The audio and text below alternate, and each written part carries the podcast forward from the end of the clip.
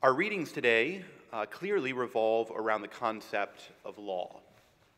In the Jewish faith, keeping the law was of utmost importance. And if we look back in the first five books of the scriptures, which the Jews call the Pentateuch, there were six hundred thirteen laws that regulated everything from ritual sacrifice to diet, from the clothing that they wore to how to wash themselves. And then on top of all of these laws over the years were the different customary practices that became elevated to almost the same as laws, even though they were human inventions, but the customary practices that were kept by passing them on from generation to generation, the devotional practices of, of the Jewish faith.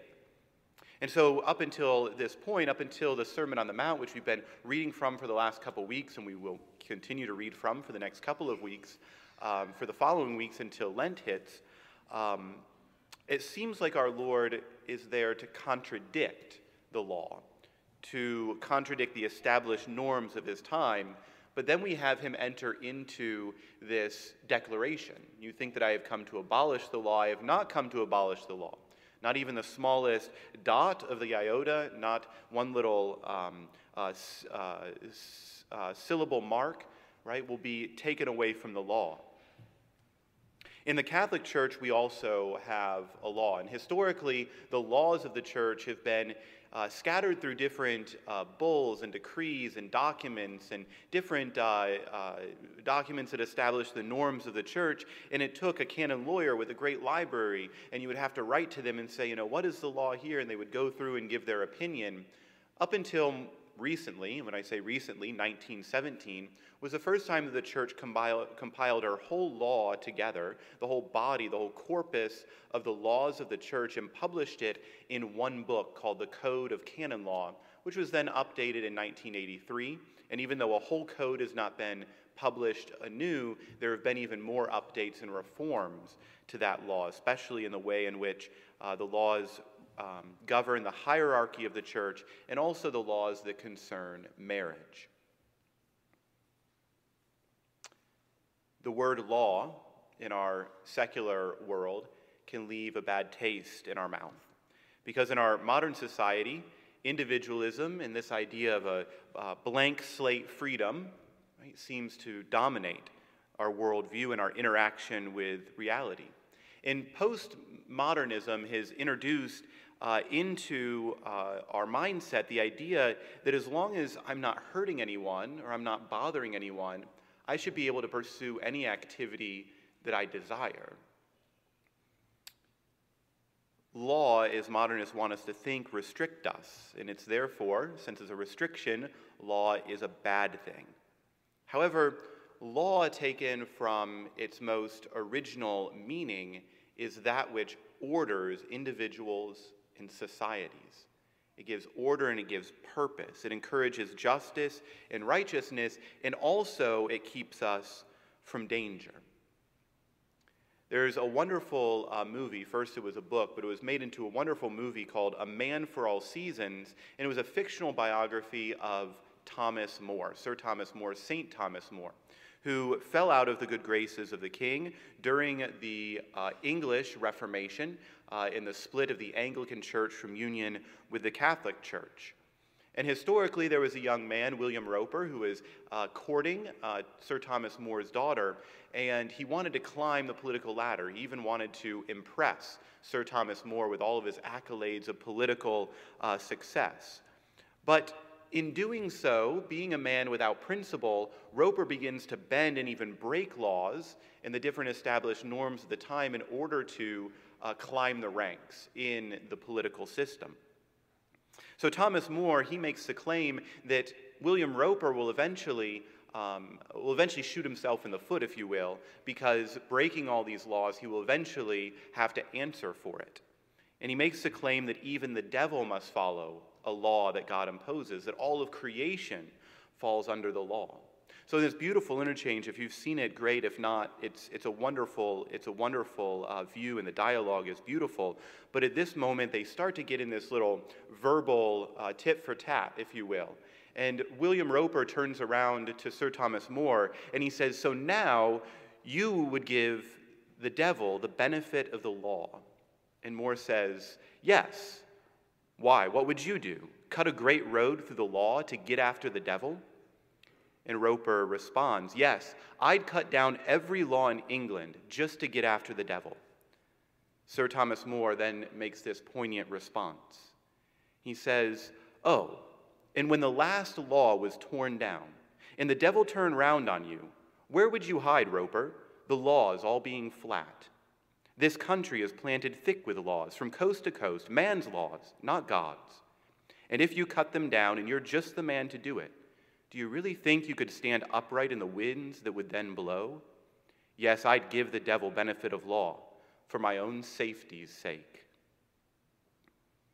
So Thomas More, in this interaction, he takes the approach, he takes this approach because he understands that law leads to order.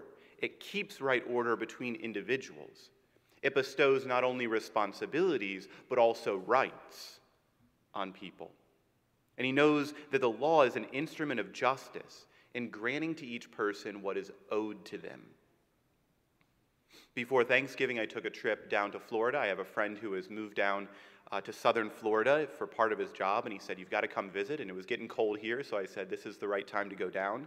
And he said, we have to go and do some hiking in the Everglades. And so we drove down to the Everglades, and at every single trailhead, there was the pictogram sign that showed you to keep plenty of distance from the alligators, right? So they set up this sign, right? Don't go near the alligators, don't feed the alligators.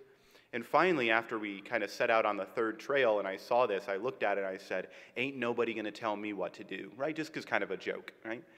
But the idea there and why it was ironic was because, you know, the law was not there in order to, you know, put me down and control me.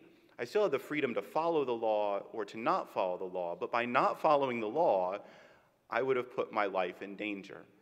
We did get close to alligators, but they were about this big, they were baby, they were cute. After about that, they're no longer cute and they're no longer safe to be near, right? So, but in a family, we see a similar reality. I would say even an identical reality. Parents set the rules. They set the law. They set the code of the home. And rules are set up so that the relationships in the family are ordered towards, the indiv towards each individual flourishing, but also so that, so that the family interrelationships are also ordered towards a common purpose. Acting within the limits of the law, the code of the home, the law of the parents, means that the children have the right and the benefit of receiving the nurture and protection of parents. This is natural order, natural law, right? Nothing new, nothing different between Christians and non-Christians. But notice it when it's a member of the family circumvents the code of the home, goes outside of the structure of the governance and the law of the household, this is when a family member becomes hurt, injured, or victimized. And this is very easily illustrated. ninety-nine point nine percent of the time, when one of your children got, gets hurt or, or was hurt, what was the first thing that came into your mind? I told you not to do that, right? I told you not to do that because there was a law set up, and when they go outside of that law and the code of the home, that is when we no longer have the protection of the family structure. In the kingdom of God as a society, we even call it a family. And that law that God sets up gives us a right to his nurturing and his protection. But it's when we go outside of those laws and that set code that he has given to us that we become spiritually hurt, injured, victimized. We lose a right to his grace. We lose the divine life that he gives us in our baptism. So since the kingdom of God is society, it's a group of individuals ordered towards some purpose, and it can't exist without a law. And so this is why Christ doubles down in saying the law is not going away. But what does he do? He shows how the law of God, when followed precisely, and when followed diligently, changes our hearts. This is different than man's laws. What happens in our society when we disagree with the law of the land? We go to our representatives, we raise holy you-know-what, and we try and get it changed. because we want to see the laws benefit society. But the law of God already benefits us. And so when I become, when I confront the law of God and there's something that's not working there, it is not my place to grumble against God and tell him, you must change your law. It's an indication that something in me has to change to conform to him. An indication that something's wrong in my, in my being and how I've chosen to live. And so I must conform myself to it. So whether we're talking about the commandments of God, the precepts of the church, right, the human laws that order the practical hierarchy and governance of the church, we're not dealing with ordinary laws. In fact, in the Code of Canon Law, the very last law that is given in the Code of Canon Law says, salus animarum precepta lex suprema esto. The supreme law of the church must be the salvation of souls. That every law that the church gives, every law that God gives in Scripture or through the moral patrimony handed down from the church, points us towards eternal salvation, points us, points each soul towards the ordering rightly of the kingdom of God, not for an earthly reality, though we are an earthly reality, but more fully in eternal glory with God in heaven. So our Lord has not come to abolish the law, but instill a new meaning, to make sure that our hearts conform to it so that we can live at peace with one another and at peace with a world who does go astray and violates the law of God in so many heinous ways. And this is the central theme of Sirach in our first reading, where he says that the commandments lead to salvation, and before each person lies a choice, life or death, the way of light or the way of darkness. And this was classically how the church understood her morality. We either choose light or we choose darkness. We choose life or we choose death.